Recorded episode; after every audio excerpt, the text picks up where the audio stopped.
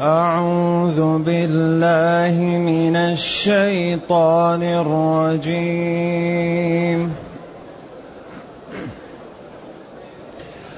بسم الله الرحمن الرحيم.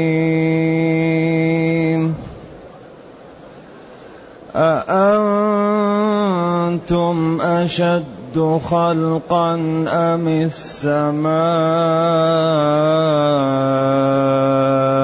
بناها رفع سمكها فسواها وأغطش ليلها وأخرج ضحاها وأغطش ليلها وأخرج ضحاها والأرض بعد ذلك دحاها أخرج منها ماءها والأرض بعد ذلك دحاها أخرج منها ماءها ومرعاها والجبال أرساها متاعا لكم ولأنعامكم ۖ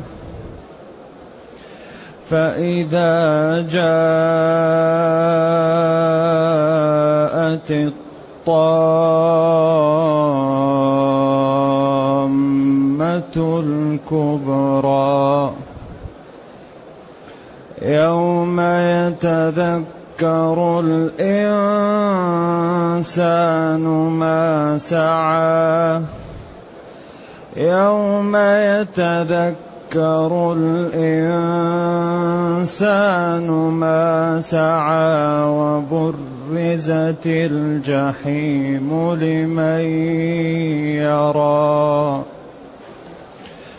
فأما من طغى وآثر الحياة الدنيا فأما من طغى وآثر الحياة الدنيا فإن الجحيم هي المأوى.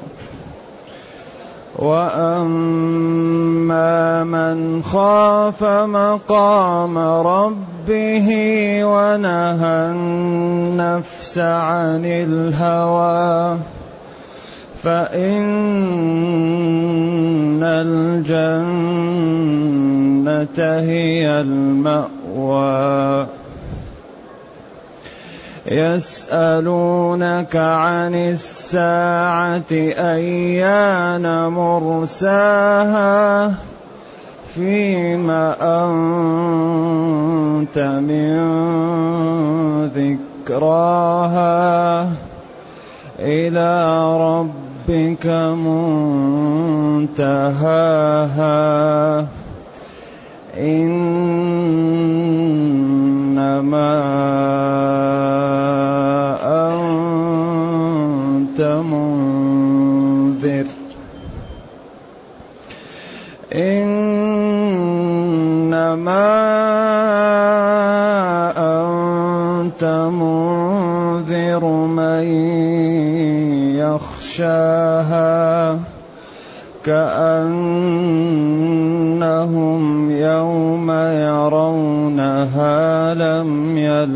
يلبثوا كأنهم يوم يرونها لم يلبثوا إلا عشية أو ضحاها.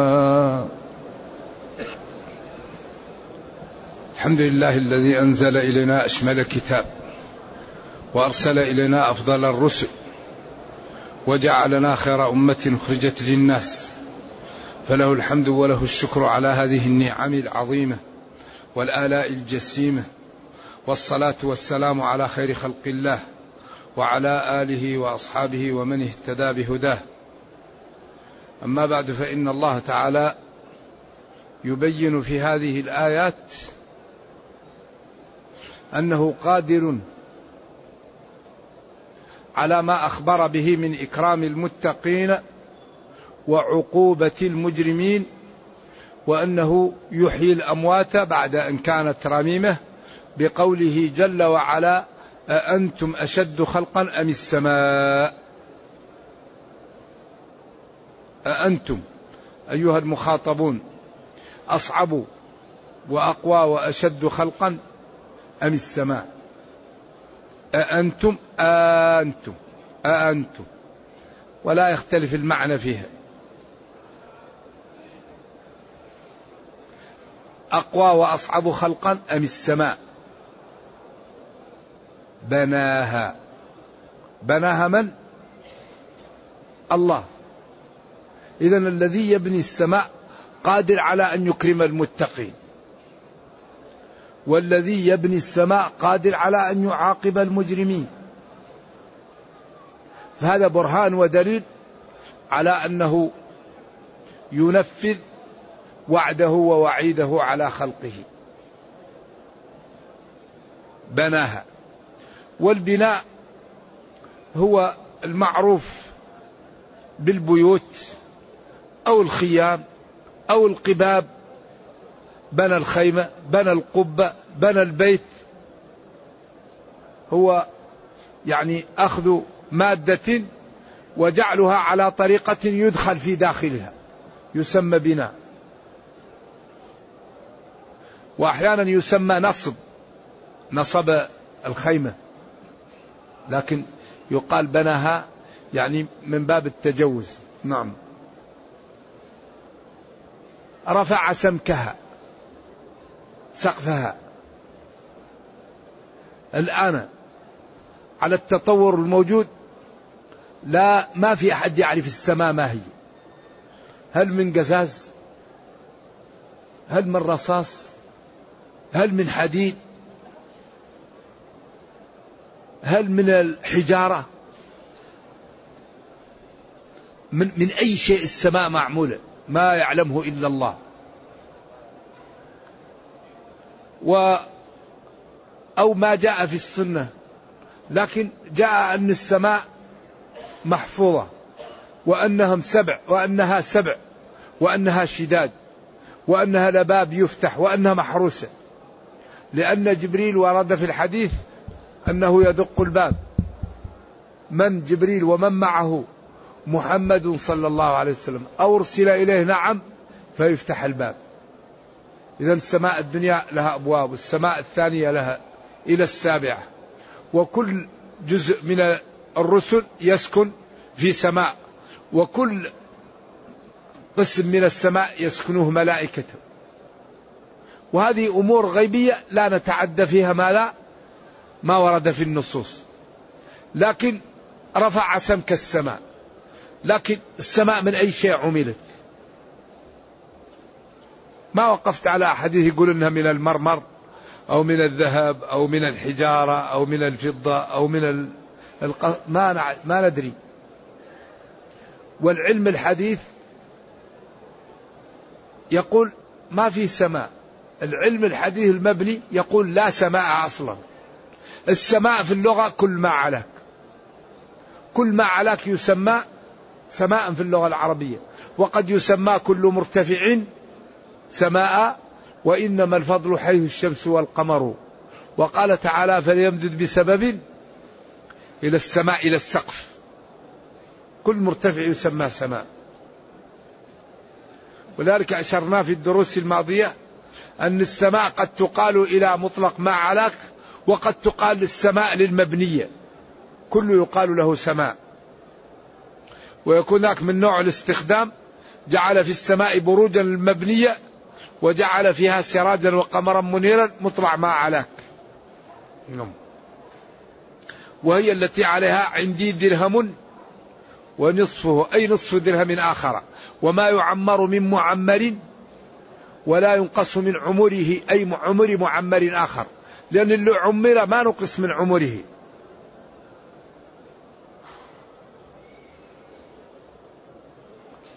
رفع سمكها فسواها. أتقن خلقها. ما فيها ندوب. ما فيها محلات مفتوحة لا. سواها. جعلها معتدلة متساوية. لذلك الآن هذا التطور المذهل ما في أحد وصل إلى السماء. قالوا وصلوا للقمر قالوا وصلوا أرسلوا هابل إلى المريخ أو إلى مشتري. والذي منهم متسرع يقول لا سماء وإنما هي مجرات. وإنا لموسعون. والذي غير متسرع يقول لم نرى سماء.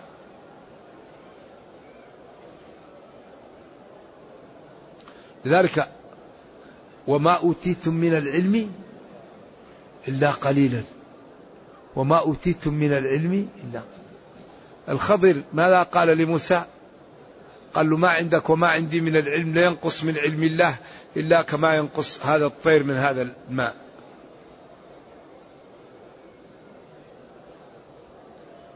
لذلك الله ضرب مثل للناس عجيب. الروح ما هي؟ يسألونك عن الروح قل الروح من أمر ربي. الروح ما هي؟ هذه المادة اللي يحيا بها الإنسان ما هي؟ هل هي ريح؟ هل هي غدة؟ الطريقة اللي نحيا بها ما هي؟ الروح هذه اللي في الجسد. كيف تكون؟ ما هي؟ لا يعلمها إلا الله. هل هواء؟ هل غدة؟ هل إيش؟ سائل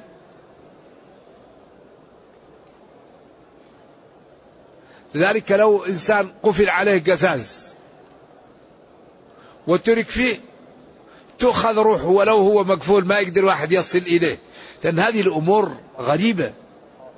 نعم. فسواها. وأغطش أظلم ليلها. و وأظهر أخرج ضحاها. بعدين هذه الظلمة وهذا الضياء من خصائص الربوبية. لو يجتمع الناس على أنهم يجعلوا ليل نهار ما استطاعوا. يمكن يضيئوا محلات كثيرة لكن الأرض كلها ما يقدر يضيئها إلا الله. لو أرادوا أن يجعلوا يوم ليل ما يقدروا لكن يمكن يجعلوا محل ظلام لكن الأرض كلها ما يستطيع إلا الله. أظلم ليلها وأضاء نهارها. أخرج مد لهم ضحاها. وبين أن الليل للراحة والنهار لطلب المعاش. وأن هذا امتنان من الله وأنه لو منع عنهم ذلك لتعبوا ولانزعجوا لأن ما في أحد يمكن يأتيهم بذلك. من إله غير الله يأتيكم بليل تسكنون فيه. أفلا تبصرون؟ ومن رحمته جعل لكم الليل والنهار لتسكنوا فيه ولتبتغوا من فضله. وبعدين ولعلكم تشكرون. هذه النعم أعطاها إياه لتشكروها. ولعلكم تشكرون. هذه النعم للشكر. أن الله تعالى يحمده عبده ويشكره ويطيعه ولا يعصيه. كما قال وجعل لكم السمع والأبصار والأفئدة لعلكم تشكرون. أعطاكم النعم لشكره. ما هو لتستعملوا نعم الله في معصية الله. هذا لؤم وكفر وتعريض للهلاك وللعقوبة. الذي يستعمل نعم الله في معصية الله هذا لئيم. والذي يستعمل نعم الله في طاعة الله هذا شكور. ولذلك قال والله أخرجكم من بطون أمهاتكم لا تعلمون شيئا وجعل لكم السمع والأبصار والأفئدة لعلكم تشكرون. تنظر في المصحف تسمع القرآن تفكر كيف ننقذ نفسي من النار؟ كيف نبر بوالدي؟ كيف نساعد جيراني؟ كيف نجر أصدقائي إلى الخير؟ كيف نعمل مشروع عملاق يكون يحتذى به يعز الإسلام والمسلمين؟ كيف نشكر نعم الله؟ والأرض بعد ذلك دحاها. الأرض بعد أن خلق السماء وقبل خلق الأرض دحاها بعد ذلك لتجتمع النصوص. أخرج منها من الأرض ماءها. ماء.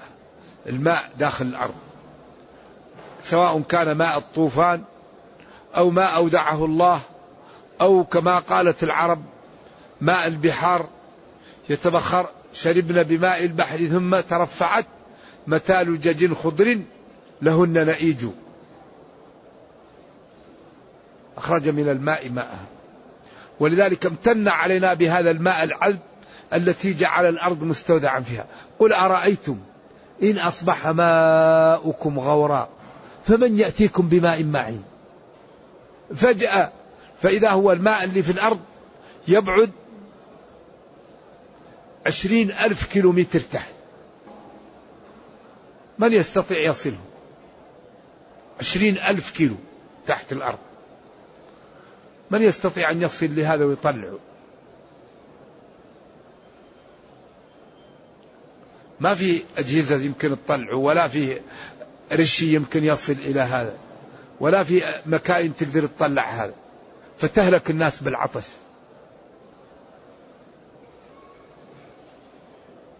أخرج من الأرض ماءها ومرعاها. أخرج منها المرعى.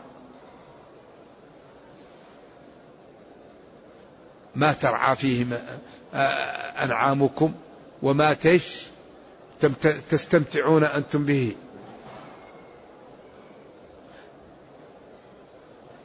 والجبال أرساها. جعلها أوتاد والجبال أوتادا. وجعلنا في الأرض رواسي أن تميد بكم.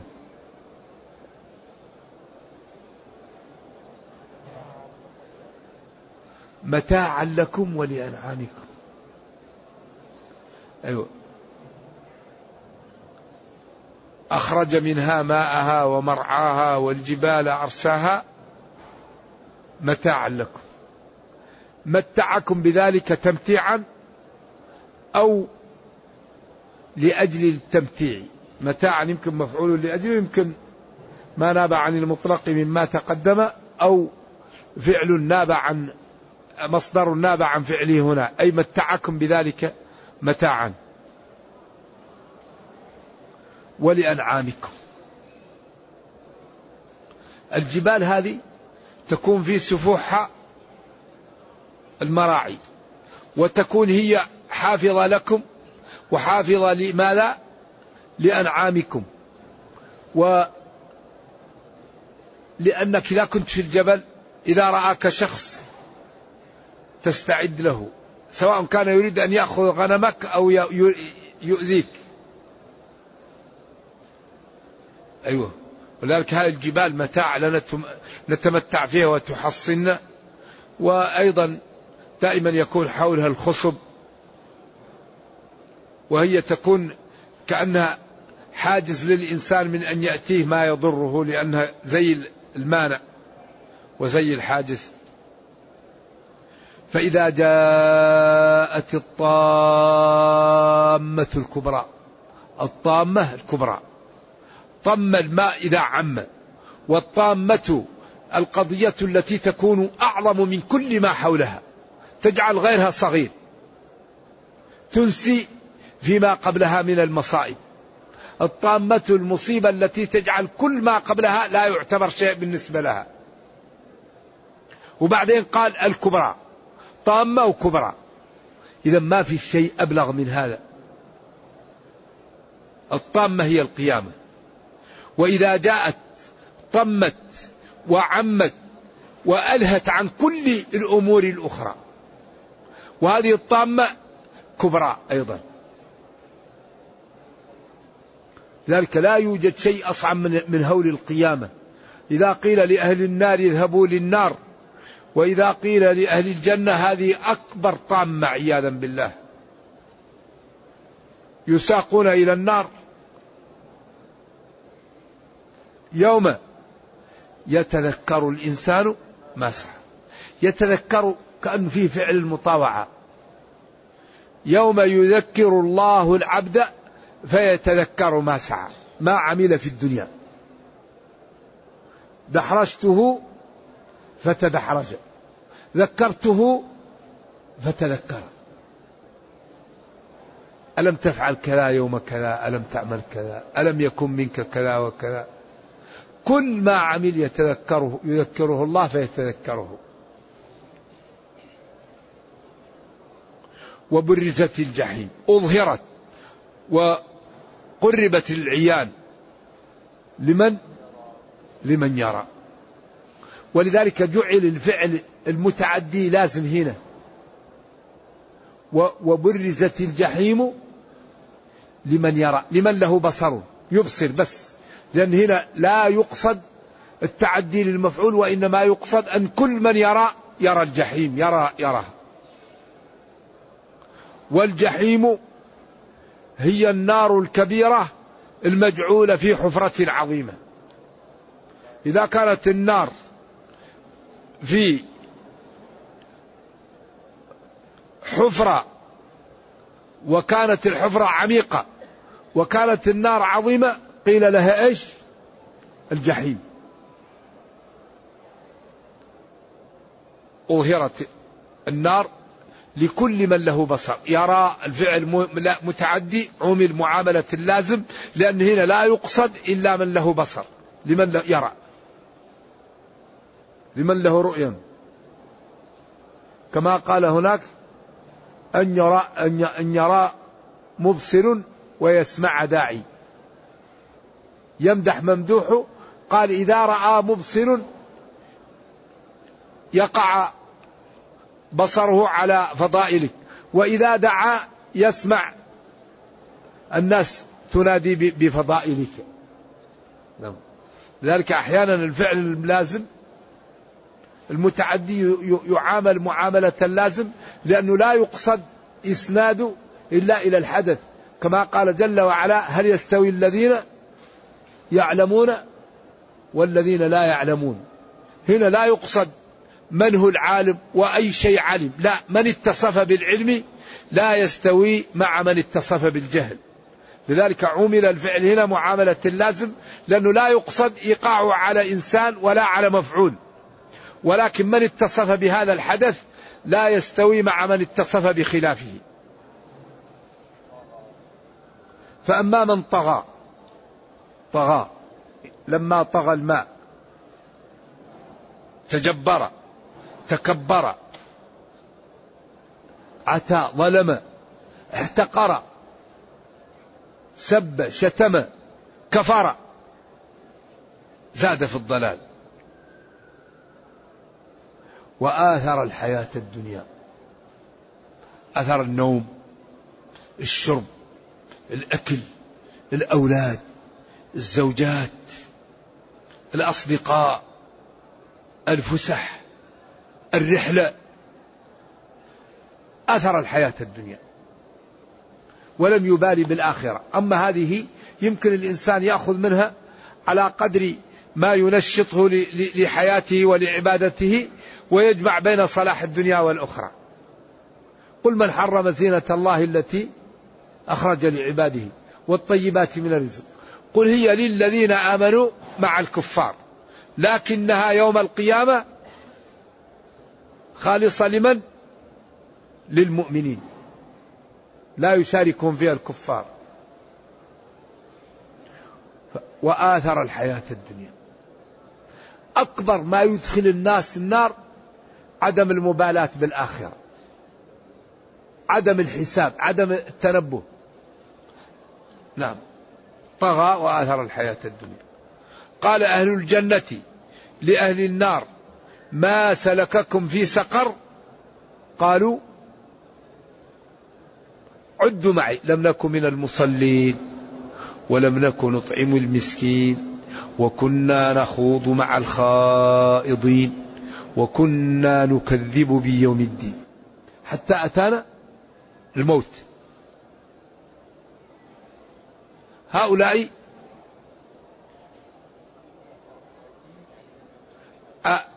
آثروا الحياة الدنيا.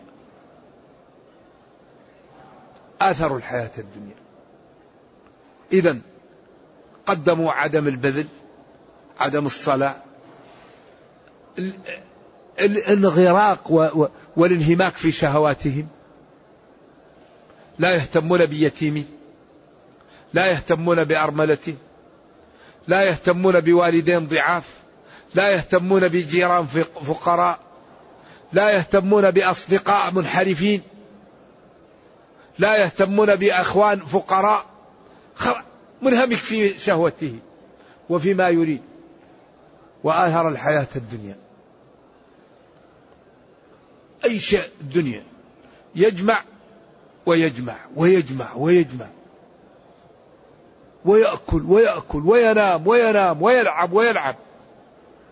لأن أغلب ما يضيع الوقت ثلاثة اللعب والنوم والأكل. أو الثلاثة الذي لا هم له لا يشتغل إلا في الثلاثة. يلعب حتى يشبع من اللعب يأكل حتى يشبع من الأكل وينام حتى يشبع من النوم ويرجع يأكل ويلعب وينام ويأكل ويلعب ويلعب. طيب وبعدين فإذا هو صار عمره سبعة وعشرين سنة ثلاثين سنة لم يحفظ متنا ولم يأخذ شهادة ولم يكن عضوا منتجا لمجتمعه ولأمته لأنه بعد العصر يلعب وبعد العشاء يأكل وبعد الفجر ينام ينام ويأكل ويلعب. وطيب بعدين نهارك يا مغرور سهو وغفلة وليلك نوم والردى لك لازم وتشغل فيما سوف تكره غبه. كذلك في الدنيا تعيش البهائم. المسلم لا بد أن يكون منتج في الحياة. المسلم يعني يعني عظيم. عظيم أعظم المسلم عند الله من الكعبة. ولذلك قال المسلم من يقتل مؤمنا متعمدا إيش؟ جزاؤه جهنم خالدا فيها وغضب الله عليه. ومن أحياها؟ كأنما أحيا الناس جميعا. من قتل نفسا بغير نفس أو فساد في الأرض فكأن ما قتل الناس جميعا. مسلم عظيم. فلذلك هذه العظم وهذه الأفضلية تكون بالإنتاج بالعمل بالطاعة بالبذل. بذل الوقت بذل المال بذل الجاه بذل العرض لإخوانك.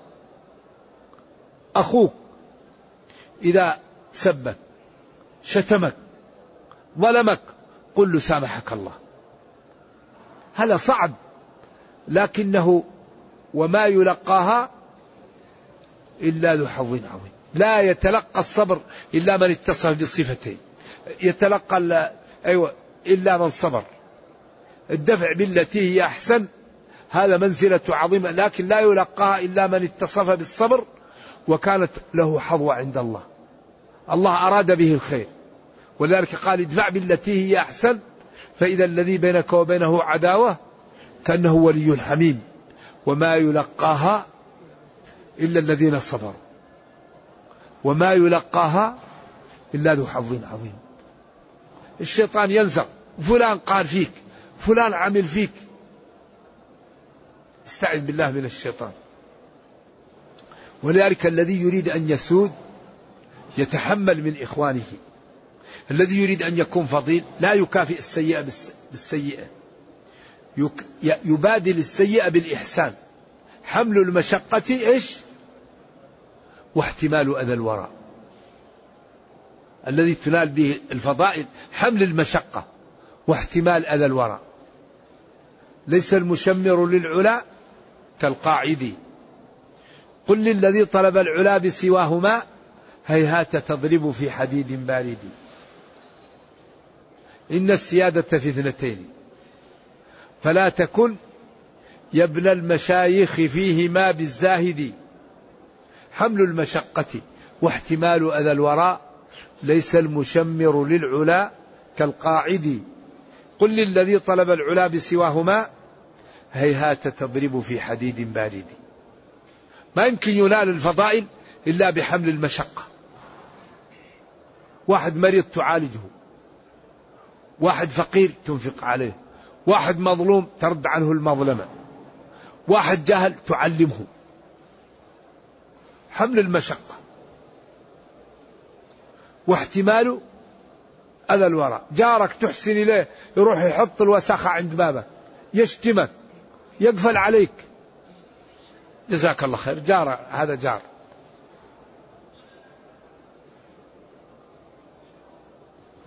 صديق يظلمك.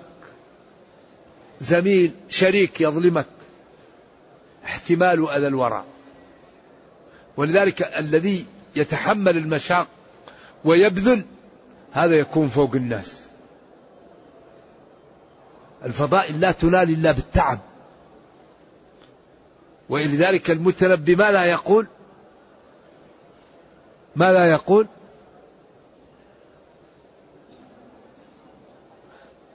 أرفع صوتك. لولا المشقة ساد الناس كلهم. لولا المشقة لولا الصعوبة لأصبح كل الناس فضلاء. لولا المشقة ساد الناس كلهم.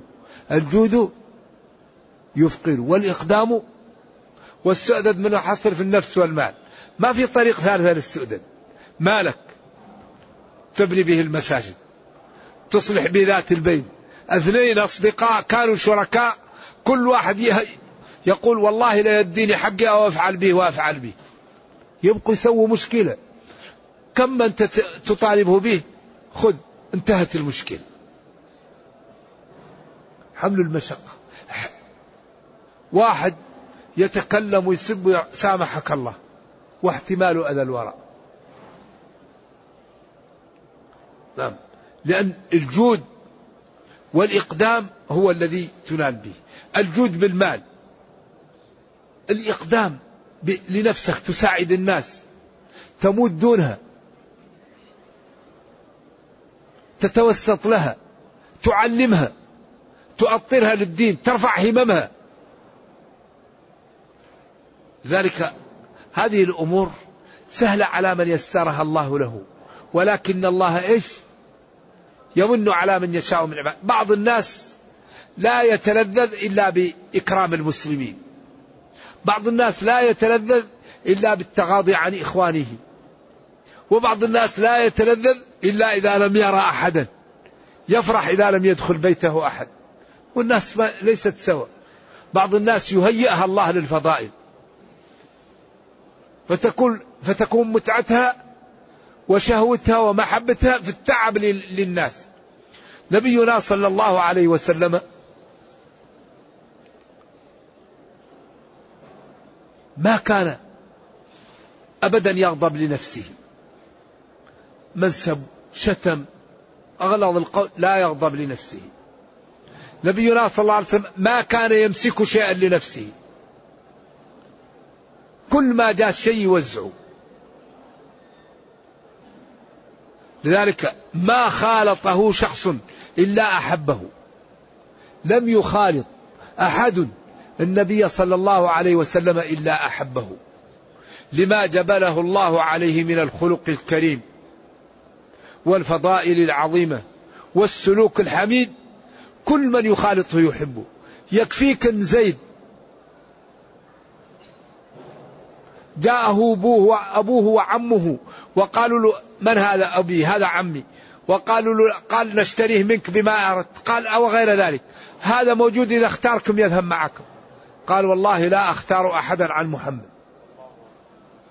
يا زيد تريد الرق عن, عن, عن عمك وأبيك؟ قال لا والله ما رأيت مثله لا يمكن نفارقه. عند ذلك كافأه فقال اشهدوا أن زيدا من اليوم ابن محمد حتى قال ادعوهم لآبائهم. صلوات الله وسلامه عليه. وربنا يقول لقد كان لكم إيش؟ في رسول الله أسوة حسنة. فلا بد أن تعلو هممنا ما يكون العاقل فلان قال لي وفلان عمل لي وفلان سوالي إيش هذا واحد يرفع نفسه.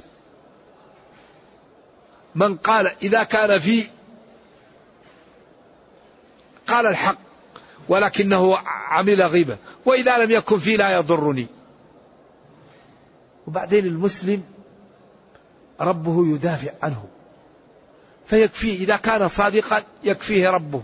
إن الله يدافع عن الذين آمنوا. أن تكون مسلم ولا يهمك. ربك سيدافع عنك وسينصرك وسيدمر من يريد أن يوصلك بأذية. فاطمئن واشتغل لربك. والله يحميك. لأنه قال أوفوا بعهدي وفي بعهدكم وقال ومن أصدق من الله قيلا. هذه الأمور لو نتنبه فيها تنفعنا. في دنيانا وأخرانا وتعزنا. فأما من طغى وآثر الحياة الدنيا فإن الجحيم هي المأوى هي المنزل هي المنزل. وأما من خاف مقام ربه وقوفه بين يديه وجلاله وعظمته ونهى النفس عن الهوى. فإن الجنة هي المأوى هذا ثقل الآية. هذا ثقل السورة. هاتان الجملتان يدور عليهما القرآن. وهي الأساس. كل القرآن يدور على هذا. إذا من من استقام نجا ومن كفر هلك. قال نبينا صلى الله عليه وسلم في صحيح البخاري ومسلم عن أبي هريرة رضي الله عنه. قال حجبت الجنة بالمكاره وحجبت النار بالشهوات. نص الصحيحين حجبت الجنة بالمكاره وحجبت النار بالشهوات. قال العلماء من اقتحم حجبات المكاره دخل الجنة بذل ماله. بذل وقته بذل جاهه بذل عرضه بذل من راحته غض بصره كف لسانه قام ليله صام نهاره. اقتحم حجبات المكاره دخل الجنة. ومن اقتحم حجبات الشهوات دخل ما لا جهنم. نظر كما يحلو له تكلم كما يحلو له. أضحك جلساءه بما يعلن له.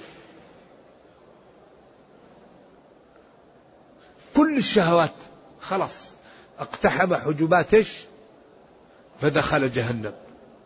نرجو الله جل وعلا. قال تعالى فأما من طغى وآثر الحياة الدنيا فإن الجحيم هي المأوى وأما من خاف مقام ربه وقوفه بين يدي ربه ونهى النفس عن الهوى فإن الجنة هي المأوى.